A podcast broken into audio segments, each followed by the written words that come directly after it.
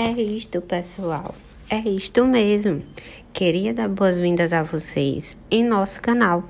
Aqui é um canal rico e abundante em conhecimento em histologia, com apresentadoras justapostas, juntinhas, para passar todo o conhecimento para vocês. Hoje nós vamos falar um pouco sobre a histologia do sistema nervoso.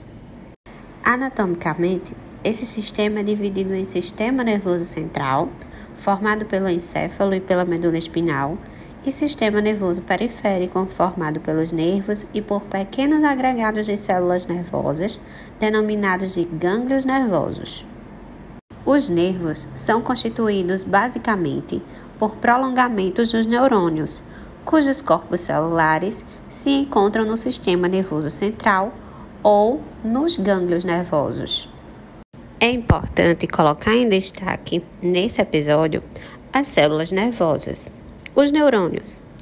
Eles são responsáveis pela recepção e pelo processamento de informações, atividades que terminam com a transmissão de sinalização por meio da liberação de neurotransmissores ou de outras moléculas informacionais.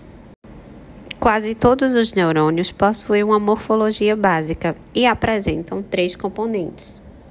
Vamos começar falando dos dendritos. É o principal local para receber os estímulos, por isso, eles são numerosos e aumentam consideravelmente a superfície celular. Já o corpo celular é a porção do neurônio que contém o núcleo e o citoplasma que envolve esse núcleo. É onde se concentram as organelas e também é capaz de receber estímulos.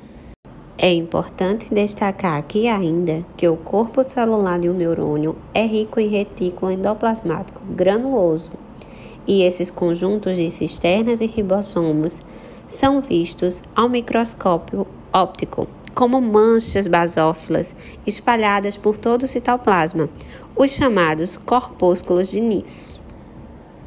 E o último componente é o axônio, é um prolongamento único e especializado na condução de impulsos que transmitem informações do neurônio para outras células. Ah, e é claro, vamos conversar um pouquinho sobre o potencial de ação.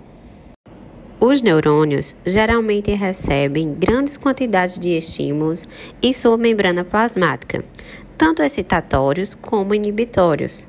A soma dessas sinalizações ocorridas na membrana dos dendritos e do corpo celular pode resultar na produção de um pico de despolarização, denominado potencial de ação, cuja característica mais importante é a sua propagação ao longo da membrana plasmática do axônio.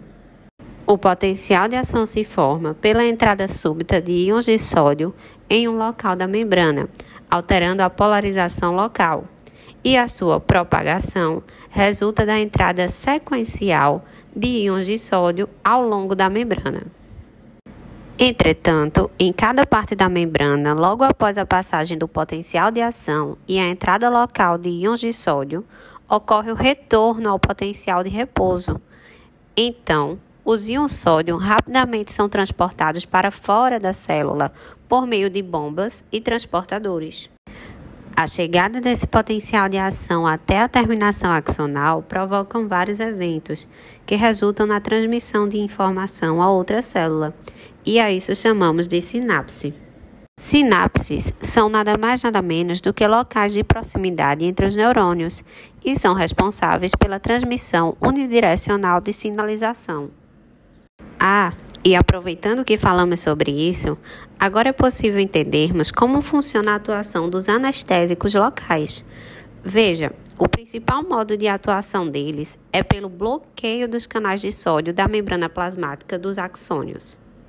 Dessa forma, eles inibem o transporte desse íon e, consequentemente, inibem a transmissão do potencial de ação, responsável pelo impulso nervoso.